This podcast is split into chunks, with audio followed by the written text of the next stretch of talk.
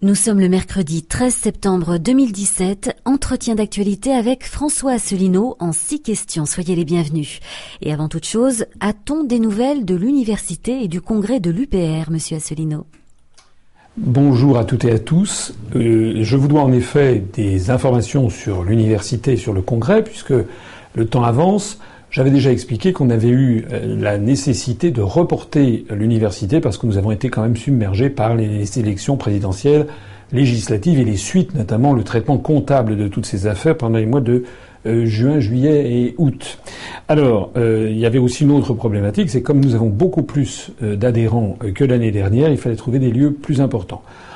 On a enfin euh, trouvé, on est actuellement en train de signer les contrats. L'université se tiendra, conformément d'ailleurs avec ce qui avait été décidé lors du dernier Conseil national, l'université se tiendra euh, avec le Congrès le 18 euh, et le 19 novembre. Alors donc c'est une université qui est exceptionnellement plus tardive que d'habitude. D'habitude on l'a fait fin septembre, début octobre. Mais on aura donc l'université le samedi 18 et le congrès le dimanche 19. Je rappelle que tous les adhérents euh, sont euh, invités au congrès pour notamment euh, participer à l'élection de l'équipe dirigeante. Et puis tous les adhérents, mais aussi tous les sympathisants, peuvent venir à l'université qui se tiendra avant. Ça se tiendra dans un lieu que je vous préciserai dans quelques jours. Notez que c'est dans le centre de la France. Voilà. Euh, deux mots à dire. À l'université, nous allons avoir donc le matin et l'après-midi du samedi euh, des tables rondes. On a déjà des personnalités euh, qui nous, ont donné leur accord pour venir en particulier notamment Philippe Pasco, que vous connaissez certainement, avec lequel j'avais eu un, échange. Vous savez qu'il est l'initiateur notamment d'une pétition euh, sur euh, le, comment dirais-je le, casier judiciaire vierge pour les, les, élus et qui a beaucoup euh, travaillé sur les questions justement de corruption dans la République. Mais nous aurons d'autres personnalités. Bon, on n'aura pas tout le monde. On a déjà sollicité des personnes. On avait sollicité par exemple Michel Onfray, euh, qui est un philosophe et euh, que l'on avait à qui on avait proposé. Il nous avait répondu, il nous a répondu que malheureusement il ne s'intéressait plus à la politique, que tout ceci prenait ses, distances. Voilà. On a appris aujourd'hui même euh, qu'en réalité il avait donné son accord pour participer à l'émission politique de Léa Salamé sur France 2, moyennant 2000 euros. par émission. Bon, ça, effectivement, nous, nous, ne pouvons pas nous mettre en frais pour Monsieur Onfray. On, a, on ne donne pas d'argent aux, aux, participants. Euh, je pense que ce sera des, deux tables rondes qui seront très intéressantes. Il y aura certainement quelques noms euh, supplémentaires qui vont vous surprendre. C'est très intéressant. Je rappelle d'ailleurs que pour les adhérents à jour de cotisation, vous avez euh, un abattement sur les, les frais d'entrée. Je rappelle qu'il y aura également, comme d'habitude, après les tables rondes, le discours de rentrée du président de l'UPR, et puis il y aura euh, le, la fameuse tombola avec euh, des objets historiques euh, qui, clôturera cette soirée, cette tombola, qui a toujours beaucoup de succès et qui est un moment de détente et de plaisir. Et puis après, ça se terminera un petit peu par de la, de la musique. Le lendemain, le dimanche, nous aurons le congrès qui arrive tous les trois ans. Et donc, au cours de ce congrès, j'aurai l'occasion de présenter donc le bilan de l'équipe sortante. C'est la tradition. À chaque congrès, donc, je ferai le bilan euh, le, je rendrai quitus, demanderai quitus donc aux, adhérents de la gestion que, euh, de l'équipe qui a été élue en, en 2014, donc jusqu'en 2017. Le, je ferai le bilan dans tous les domaines, et bien entendu notamment euh, en matière du nombre d'adhérents, de la notoriété. Le moins que l'on puisse dire, c'est que le bilan sera plutôt agréable à présenter puisque nous avons explosé en nombre d'adhérents, en notoriété depuis le dernier congrès qui remonte à 2014.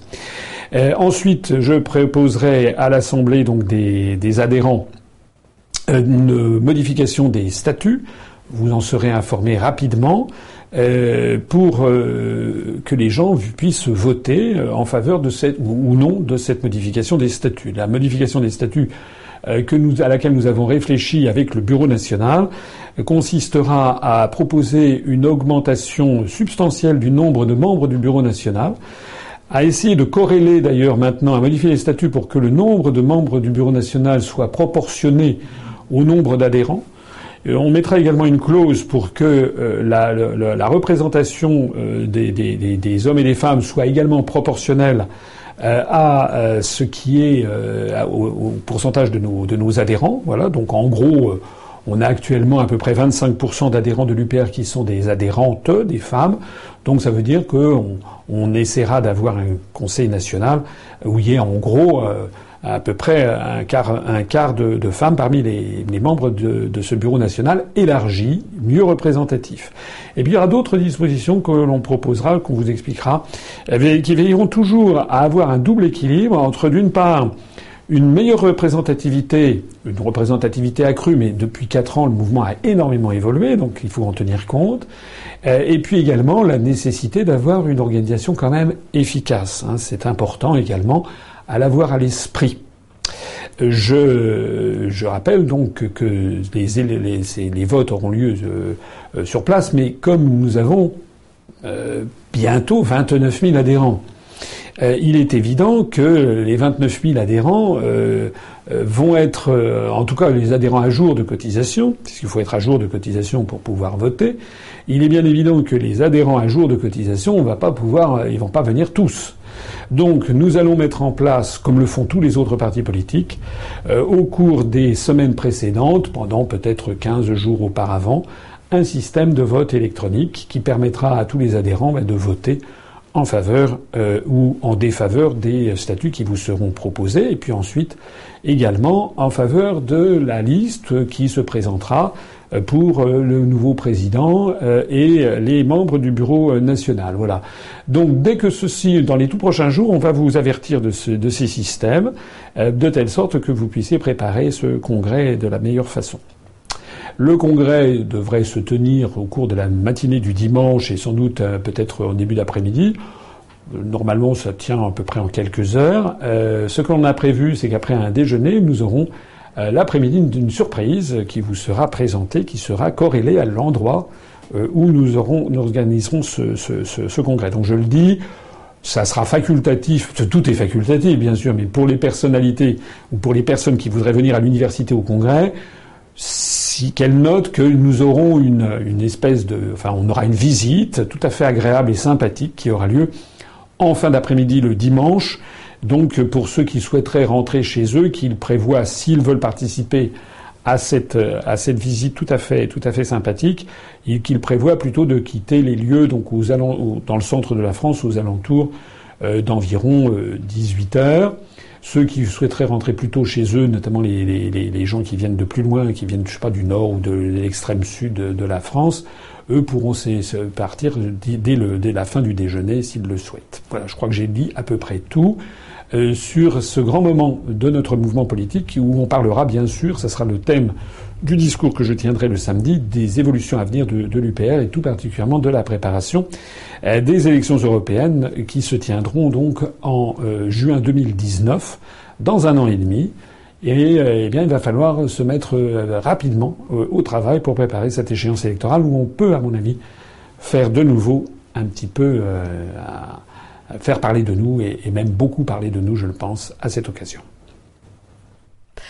Revenons sur les événements survenus à Saint-Martin. Quelle est votre analyse de la situation? Alors d'abord, j'ai eu l'occasion d'écrire euh, un, gros dossier qui a été publié sur notre site et sur les pages Facebook. J'ai eu l'occasion également, j'ai été interviewé euh, par euh, Jean-Jacques Seymour sur Radio Tropique FM où j'ai réagi. cette affaire est un véritable scandale du point de vue de la gestion de l'État. C'est ça qui est important. Euh, ça ne sert à rien de, de, de, de condamner l'ouragan. Bon, euh, ça c'est un impondérable. Hein. voilà. En revanche, il faut se poser des questions. Il faut se poser des questions parce que tout météorologue ou toute personne un peu sensée, à commencer par les services de l'État, savent qu'il y a sous les tropiques des risques cycloniques dans la partie euh, de l'hémisphère nord, euh, en particulier dans la mer des Antilles, ça se passe en général, enfin presque tout le temps, à l'automne, en septembre-octobre. Euh, c'est comme ça. Et d'ailleurs, si vous souhaitez prendre des vacances un jour pour aller aux Antilles, eh bien, je vous conseille plutôt d'y aller en mars-avril, et surtout pas en septembre, octobre, novembre, parce que c'est la saison pluvieuse et la saison cyclonique. Euh, de la même façon que dans l'hémisphère euh, austral, dans l'hémisphère sud, et je pense en particulier à, nos compatriotes de l'île de la Réunion, euh, c'est plutôt, c'est, ça se passe dans les saisons étant inversées en octobre-novembre. Donc ça n'est absolument pas, une, nouvelle, une information sensationnelle que de savoir qu'il y a des cyclones qui risquent de ravager les Antilles, et en particulier les Antilles françaises, au mois de septembre-octobre. C'est tous les ans que ça arrive. Ça, c'est la première chose. La deuxième chose, c'est que normalement dans la République, il y a des services publics qui sont là justement pour prévoir. Un gouverner, c'est prévoir, c'est quand même un des, grands principes. Il y a d'ailleurs, dans le temps, on parlait, je crois que ça existe vaguement encore aujourd'hui, de ce qu'on appelait les plans ORSEC, organisation des secours, mais également des plans qui prévoient lorsqu'une catastrophe risque d'arriver. Alors, autant lorsqu'un tremblement de terre, c'est difficile à prévoir, les tremblements de terre. Bon, il y a maintenant des études qui permettent de savoir quelles sont les, zones de sismicité. D'ailleurs, soit dit en passant, il y a des risques importants de tremblements de terre dans l'arc caraïbe et tout spécialement dans les Antilles françaises. Rappelons-nous l'explosion de la montagne Pelée à la Martinique au début du XXe siècle. Il y a des risques importants de tremblements de terre ou d'explosions volcaniques. Il y a la soufrière en Guadeloupe il faut espérer que des choses ont été prévues, mais de ce que je crois savoir, il y a énormément de constructions dans ces, dans ces départements qui ne respectent pas les normes antisismiques de très haute qualité, comme on trouve par exemple au Japon. Euh, c'est pareil d'ailleurs à l'île de la Réunion, qui est aussi une île volcanique. Mais s'agissant des, cyclones et des ouragans, la prévision est beaucoup plus facile, puisqu'on a quand même, grâce au réseau de satellitaires mondiaux, on a une prévision très précise de la formation de ces cyclones qui se transforment en ouragans et de leur trajectoire.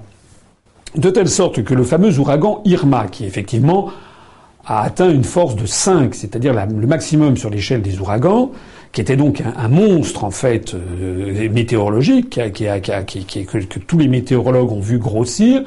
On savait trois jours à l'avance, trois jours à l'avance, quel allait être son parcours, et ça on le sait par des témoignages, on le sait notamment par notre délégué en Guadeloupe, que la Guadeloupe allait échapper euh, au passage de ce cyclone, mais qu'en revanche le cyclone allait passer au nord de la Guadeloupe et allait frapper directement deux îles françaises, l'île de Saint-Barthélemy et l'île de Saint-Martin, l'île de Saint-Martin étant au nord sous souveraineté française une petite partie au sud étant sous souveraineté néerlandaise.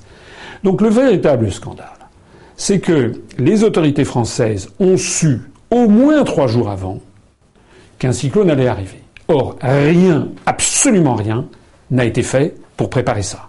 Il y avait pourtant des, sur place, il pouvait y avoir une réquisition notamment de petits avions, des avions des compagnies aériennes locales, avec des ATR 72. avec une rotation aérienne, on aurait pu, euh, il y a à peu près 35 à 40 000 habitants dans la partie française de Saint-Martin. Au cours des trois jours, si on avait mis une rotation aérienne avec euh, une dizaine d'appareils qui ont une, capacité d'emport de 60 à 70 personnes, on aurait très bien pu évacuer plusieurs milliers de personnes, notamment les personnes qui étaient au bord de la mer ou dans les zones, notamment les, gens qui habitent pas dans des résidences euh, en dur. voilà. De la même façon, tout le monde sait que l'île de Saint-Martin est une île où il y a une très forte criminalité, avec beaucoup de, beaucoup de possession d'armes à feu, et tout le monde sait qu'à chaque fois qu'il y a un cyclone ravageur, ça risque de désorganiser les services publics et donc de favoriser l'explosion de la criminalité. Il était donc du devoir de l'État, et notamment de la préfecture qui est à Saint-Martin, de la préfète, en, en l'occurrence, il était donc de son devoir d'appeler au secours et que l'État mette en place immédiatement par un plan hors sec des, dirais-je, des dépôts de vivres et des dépôts de médicaments, fasse venir plusieurs centaines de soldats et organise un pont aérien pour faire partir les gens qui étaient dans les zones les plus dangereuses. Voilà ce qu'il fallait faire. Mais c'était, il fallait le faire avant. Il fallait pas le faire après. Ça, sinon, c'est la politique, c'est, n'importe quoi. Alors, qu'est-ce qui s'est passé? Ben, Il s'est passé qu'il ne s'est rien passé, justement. C'est-à-dire qu'il n'y a rien qui a été organisé avant, aucune rien. Il y a même pire. Comme j'ai eu l'occasion de l'écrire dans l'article qui a été que j'ai publié sur le site, les moyens militaires dont disposait l'armée française ont été dégarnis. Il y avait un bâtiment euh, qui s'appelle un batral, un bâtiment de transport léger, le Dumont d'Urville, qui est fait justement pour venir en aide aux populations. C'est un bâtiment amphibie qui peut d'ailleurs décharger les bateaux sur des, prendre des blessés sur des plages et donner des médicaments. Ce bâtiment, le Batral, qui s'appelait le Dumont d'Urville, avait d'ailleurs fait ses preuves dans le Pacifique, notamment lorsqu'il y a eu un ouragan qui avait ravagé les Samoa dans les années 90. Il était positionné en fin de carrière euh, de, sa vie de, bateau. Il était positionné euh, en Martinique euh, et il a été retiré au mois de juillet. Il est parti en juin, il a été envoyé à la casse au mois de juillet, c'est-à-dire juste avant l'arrivée de la saison cyclonique. Et le pire étant que son successeur, qui est un bâtiment qui, paraît-il, aura un des il faut l'espérer, il sera mieux, il faut l'espérer, il sera mieux. En tout cas, il n'est pas là, parce que, à cause des contraintes budgétaires, il n'arrivera au mieux qu'en 2018. Ça veut donc dire que le président de la République, le Premier ministre, le ministre de la Défense, Madame Parly, qui ne connaît rien à la défense, mais qui connaît les questions budgétaires, et le ministre de l'Intérieur ont pris la responsabilité de dégarnir en matière d'un moyen militaire essentiel les Antilles françaises alors que des cyclones allaient arriver. J'ajoute que par ailleurs, les autres moyens aériens sont dérisoires. La gendarmerie n'a presque plus d'hélicoptères. Je crois qu'ils étaient plus ou moins occupés en Guyane. Euh, il n'y a plus que deux, petits avions, deux, petits Cessna. Les militaires, il y en a très peu. Donc, parce que tout ça, ce sont les réductions budgétaires euh, qui ont été engagées au cours des années précédentes et dont M. Macron a trouvé que c'était encore trop puisqu'il a décidé d'y continuer à diminuer le budget de la défense, le budget du ministère des Armées. On se rappelle le scandale qu'il y avait eu euh, au, mois de, au mois de juillet, aux alentours du 14 juillet, avec l'ancien chef d'état-major des armées, le général de Villiers, qui avait présenté sa démission, estimant qu'il n'avait plus les moyens matériels d'assurer la sécurité de ses troupes et la sécurité des Français. On vient de le voir. La responsabilité donc des autorités publiques est énorme en la matière.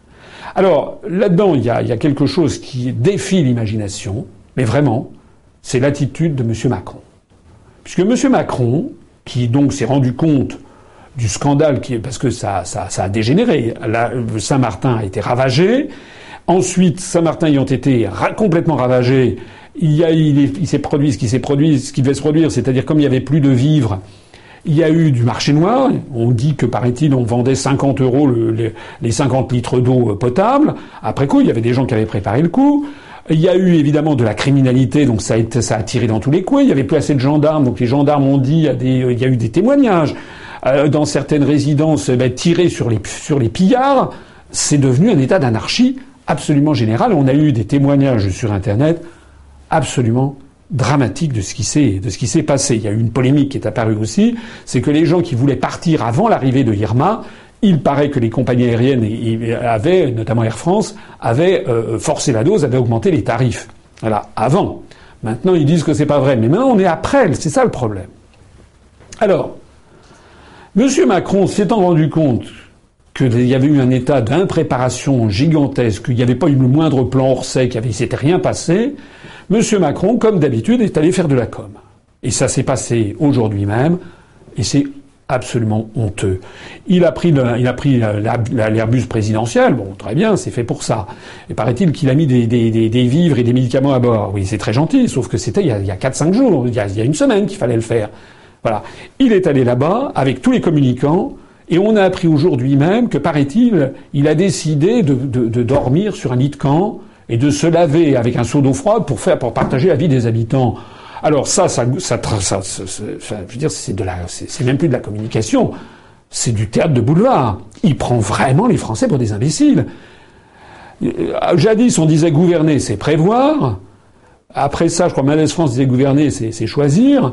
Et Macron, c'est gouverner, c'est se déguiser. Voilà. Il se passe son temps, ce monsieur passe son temps à se déguiser en fonction des gens qu'il va voir. Donc il va voir des militaires, il se déguise en militaire. Il va voir ensuite dans une, euh, comment dirais-je, dans une, une, boucherie industrielle, un truc comme ça, il se met une charlotte sur la tête et puis un truc de, un truc de laboratoire.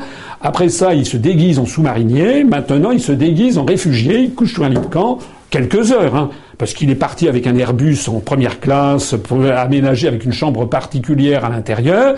Euh, ça coûte des, milliers d'euros de l'heure de vol, et puis il va repartir quelques heures après. Mais là, pour avoir la communication, en fait, c'est le Bernard-Henri Lévy, voilà, de la truc. Vous savez, le type qui ça, le poitrail à l'air. Moi, si je, il faudrait que j'enlève ma cravate, que je me mette comme ça, le poitrail à l'air, et prenant un air un voilà, pour, pour deux, trois heures, avec surtout, est-ce que les caméras sont bien là pour faire de la photo? C'est honteux. C'est vraiment essayer de tirer profit de la misère humaine de la façon la plus scandaleuse qui soit. En fait, M. Macron, il s'en fiche éperdument.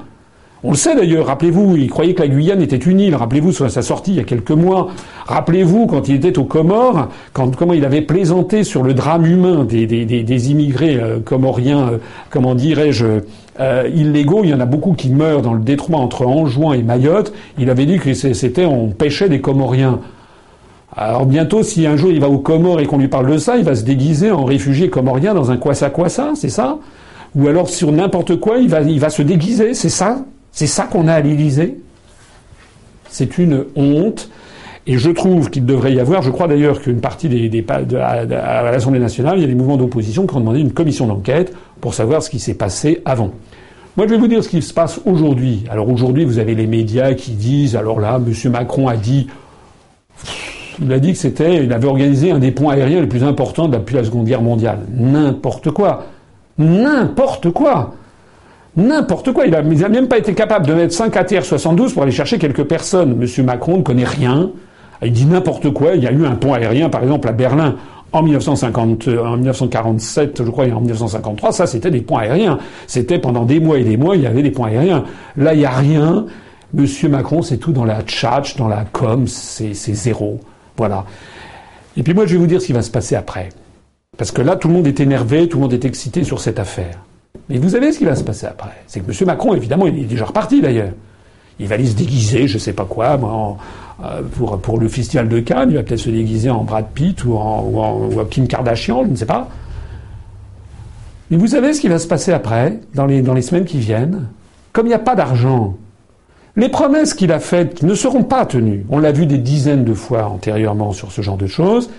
Et je vous, fiche mon billet que d'ici six mois, on apprendra ben, que les gens, ils ont en fait, ça n'a pas été suivi des faits. Il y a eu trois trucs. Il y a eu un effet de com. Et puis après, on a laissé les gens pauvres comme ils étaient auparavant. Voilà ce qui est la situation de la France de M. Macron.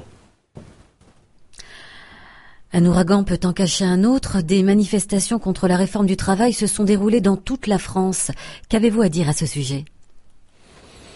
Bah, à ce sujet, je dirais que le front syndical a été, euh, divisé, comme on le sait. La CGT avait appelé à manifester, Force ouvrière euh, Monsieur Mailly, qui est à partie lié à l'évidence avec Monsieur Macron, a, dit qu'il n'allait pas manifester, mais il y a quand même des fédérations de forces ouvrières qui ont dit qu'ils allaient manifester. J'ai déjà eu l'occasion de m'expliquer devant, devant tout ça. J'ai eu aussi l'occasion d'ailleurs de préciser que euh, euh cette réforme euh, s'apparentait à une tranche de saucisson plus fine que prévu. C'est-à-dire que la Commission européenne, les traités européens euh, exigent une remise en cause du droit du travail français, euh, mais M. Macron, euh, voyant l'évolution de, son taux de, popularité, qui, paraît-il, est encore en baisse aujourd'hui, a dû prendre un petit peu peur et s'est dit que le fait de se déguiser, d'ailleurs il s'est pas déguisé en manifestant, mais c'est tout comme, que c'était peut-être un petit peu excessif, donc il a plutôt réduit, il n'y a pas eu la remise en cause de toute une série choses, notamment la hiérarchie des normes. Il y a eu un, il y a eu un petit, un petit coup de frein sur les, les réformes. Mais quand même, on va quand même vers euh, une espèce de droit du travail à la carte, entreprise par entreprise. Euh, mais au total, tout ceci euh, ben, n'a pas n'a pas débouché finalement sur grand chose. Je crois savoir que la CGT a fait savoir qu'il y avait eu 200 000 manifestants à travers toute la France.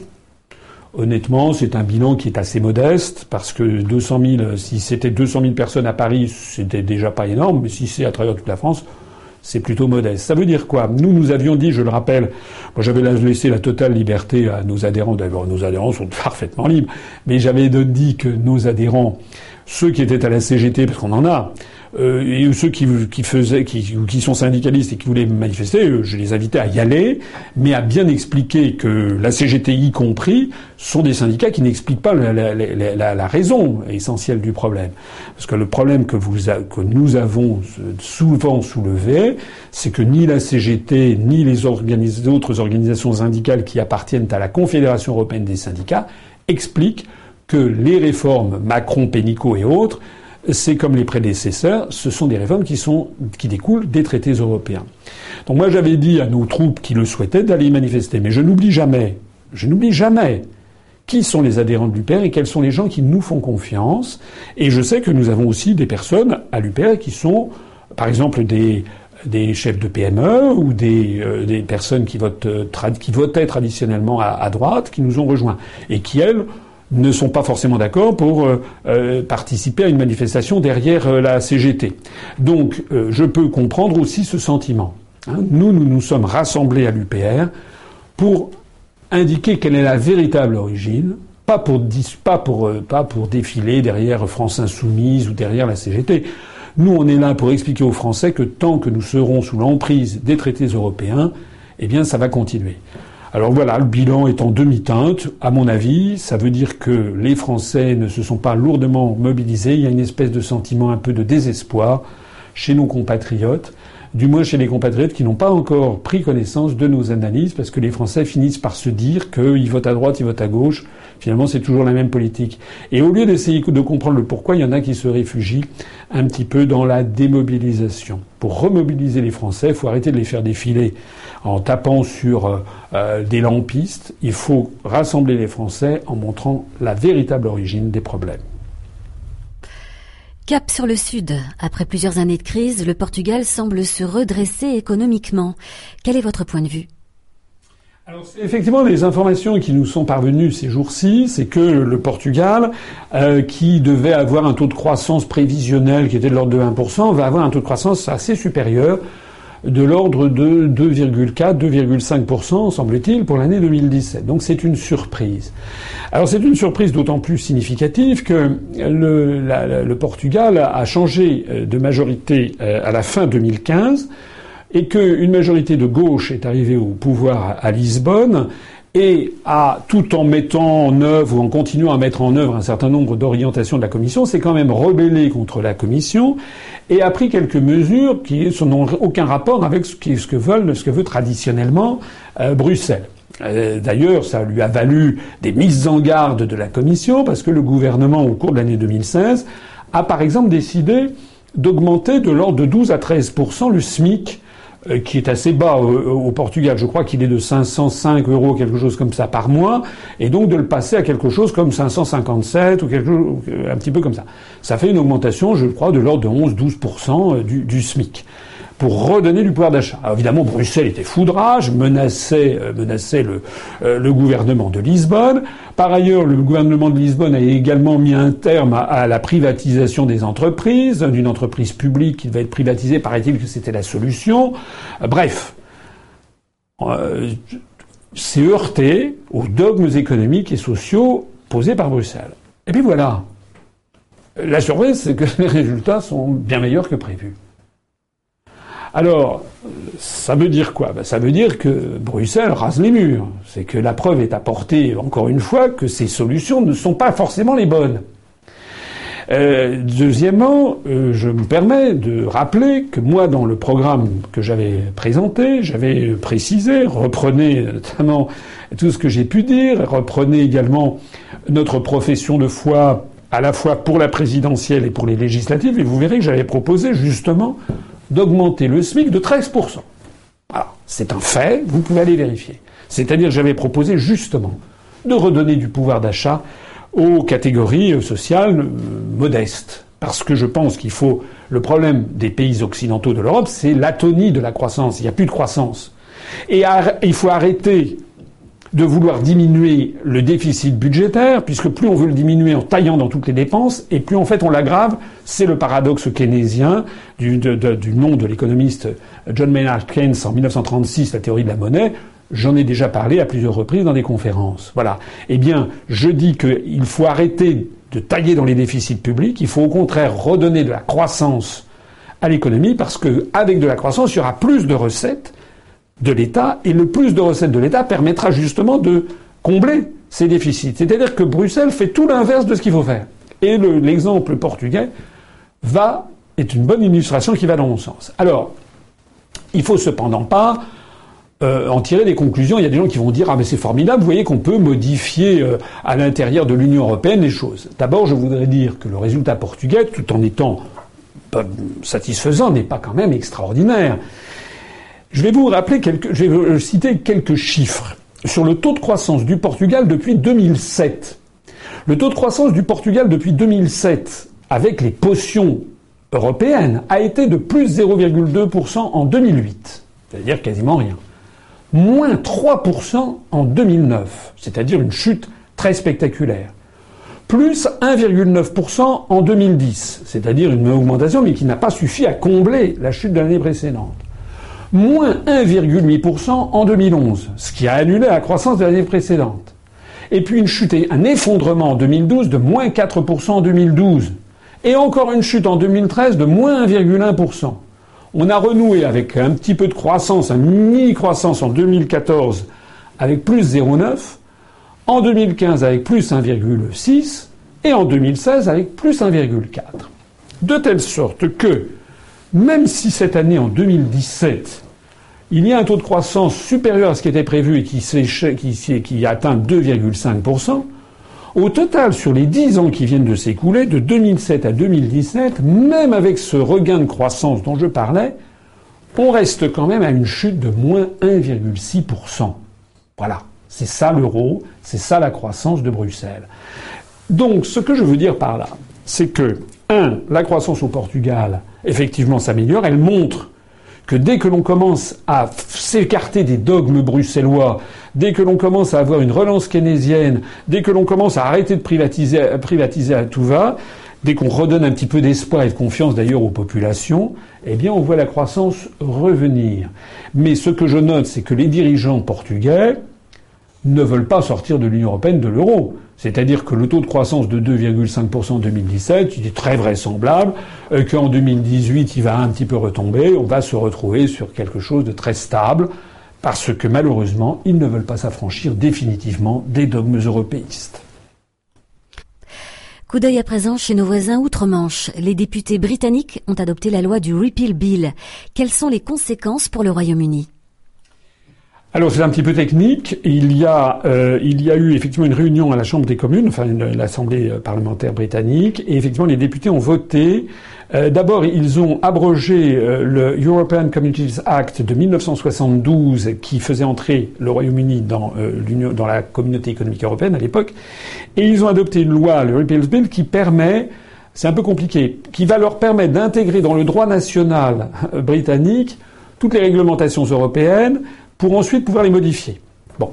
Euh, alors je ne connais pas les subtilités du droit britannique, parce que si je comprends bien ce qui se passait, le droit européen s'appliquait directement euh, euh, au, droit britannique. Alors que je, vous savez qu'en France, j'ai dit un nombre de fois incalculable, toutes les directives et tout le droit européen doit en fait être transcrit en, droit français par l'Assemblée. Donc cette disposition qui, si j'ai bien compris, hein, cette disposition que viennent de voter les députés britanniques, en fait, ne serait pas nécessaire en, France. Mais quand même, ce qui est très important d'un point de vue historique, c'est un, vote absolument décisif, c'est que le Royaume-Uni vient de franchir une, étape décisive, notamment en abrogeant la, loi qui faisait que le Royaume-Uni entrait dans le marché commun en 1972, c'est que le Royaume-Uni vient de commencer officiellement, juridiquement, à couper les amarres. C'est une date très importante, d'autant plus importante d'ailleurs que euh, un sondage au Royaume-Uni, personne n'en parle trop en France, hein, mais un sondage au Royaume-Uni a montré que, paraît-il, il n'y aurait plus que 7% des Britanniques, 7% seulement, qui voudraient qu'on revienne sur le Brexit. C'est incroyable. Il y a d'ailleurs eu une manifestation des partisans du Brexit qui s'est tenue à Londres. Ça a été un petit peu la débandade. Donc dans les, les, les, les, médias français les plus favorables à la cause ont évoqué quelques dizaines de milliers de personnes, et puis les observateurs les plus caustiques ont, ont, ont évoqué 1000 à 2000 personnes.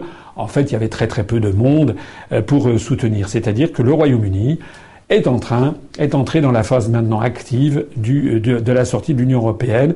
Et d'ores et déjà, bah, dès ce soir, le Royaume-Uni est euh, maintenant en, ne, ne, répond plus, si j'ose dire, aux instructions et aux droits venus de l'Union européenne. C'est une grande date de libération pour le peuple britannique. Il faut espérer que d'autres peuples vont suivre et évidemment le peuple français. Hélas, l'histoire ne se répète jamais, elle bégaye tout le temps, comme je le dis. C'est pas la première fois, hélas, dans l'histoire, que les Français constatent que nos voisins d'outre-Manche restent libres quand nous, nous sommes dans les fers et sous la botte, n'est-ce pas, d'une dictature qui ne dit pas son nom. Après le Portugal et le Royaume-Uni, y a-t-il d'autres actualités internationales qui ont retenu votre attention? J'en retiendrai deux. Euh, le discours de Jean-Claude Juncker, euh, qui euh, donc le président de la Commission européenne, qui a fait le discours de l'État de l'Union. C'est un copier-coller du discours de l'État de l'Union des États-Unis d'Amérique, puisque les, les, institutions européennes essayent de singer au maximum les institutions américaines, dans, toujours dans ce projet futuriste dont j'ai parlé, mais ça en est encore ici une nouvelle preuve d'États-Unis, d'euro-Amérique qui viendrait un jour et de, de telle sorte qu'il n'y aurait plus qu'un seul et, même État de l'Union président, prononcé par le président de, de, de, cet ensemble géopolitique euh, qui ne verra jamais le jour en tout cas, mais qui fait fantasmer un certain nombre d'européistes. Alors M. Juncker a fait son, son discours sur l'État de l'Union. Dire, tout le monde s'en fiche. Il n'y a que moi qui m'y intéresse, à peu près, mais en France, tout le monde à peu près s'en fiche. J'ai quand même dressé l'oreille parce que j'ai trouvé qu'il y avait des choses étonnantes, c'est qu'il a dit, il a repris l'idée d'un ministre des Finances de la zone euro, mais comme d'habitude, c'est toujours des faux semblants au sein de l'Union européenne, c'est-à-dire que comme tout le monde se bouffe le nez, en fait, c'est le commissaire, il l'a annoncé, c'est le commissaire chargé euh, de, de, de, je crois, l'euro, je sais pas quoi, ou de la zone euro, des finances, je sais plus quel est son titre exact, qui deviendra, on va simplement euh, changer changer l'étiquette. Au lieu qu'il s'appelle commissaire européen, ça serait ministre des finances de la zone euro pour faire chic. Ce qui est important, c'est que l'Allemagne a dit qu'elle n'était pas contre, Madame Merkel a dit qu'elle n'était pas contre le fait qu'il y ait ce ministre, mais elle a dit qu'il fallait surtout qu'il respecte bien les contraintes sur les budgets nationaux. Donc, euh, en fait, je pense, pense que l'Allemagne se verrait bien, que le verrait bien que le ministre de euh, le ministre en question de la, zone euro, ministre des Finances de la zone euro, je pense que l'Allemagne verrait bien que ce soit sinon un Allemand, un Allemand ça sera peut-être un petit peu trop voyant, mais ça pourrait être par exemple un Néerlandais euh, ou un Autrichien ou un Finlandais ou un Luxembourgeois, ça permettrait comme ça euh, de faire d'être sûr de verrouiller de verrouiller le, le système. Bah, accessoirement, M. Juncker a expliqué que ce ministre des Finances de la zone euro serait pleinement responsable devant le Parlement européen et accessoirement, il a rejeté l'idée macronesque, parce que notre Macron national avait lancé l'idée de créer un parlement de la zone euro. Ça aurait fait, encore quelques centaines de députés supplémentaires vivant aux frais de la princesse. Euh, c'est vraiment, euh, vraiment les raisonnements de M. Macron, c'est vraiment l'ancien monde. Hein. Lui qui, présentait pour être le représentant du nouveau monde, en fait, tout ça, c'est des raisonnements politicards, de politicards véreux. Donc il avait lancé l'idée d'un parlement euh, de la zone euro. On aurait eu le parlement français, le parlement européen, le parlement de la zone euro, le parlement du Conseil de l'Europe, le l'association parlementaire de l'OTAN. Enfin bon, voilà. Alors ça, Juncker là, il a dit ben non, euh, c'est trop, je ne le veux pas. Voilà.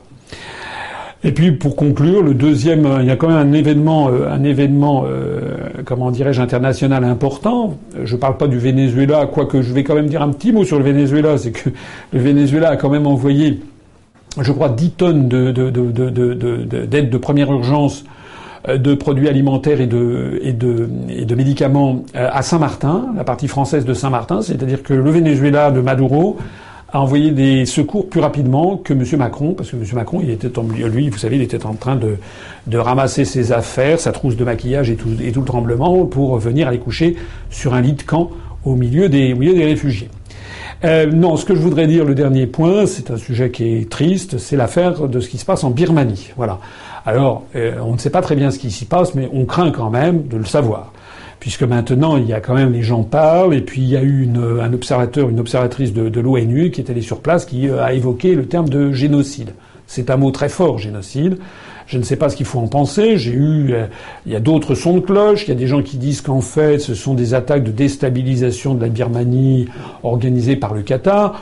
Moi, je ne sais pas là-dedans exactement. Je crois quand même qu'il y a, dans ce genre de situation, il n'y a jamais de fumée sans feu on a quand même, le, on voit arriver des centaines et des milliers de réfugiés de Rohingyas, c'est-à-dire donc ces minorités musulmanes qui vit à l'ouest de la Birmanie, exactement à la frontière avec le sud du Bangladesh.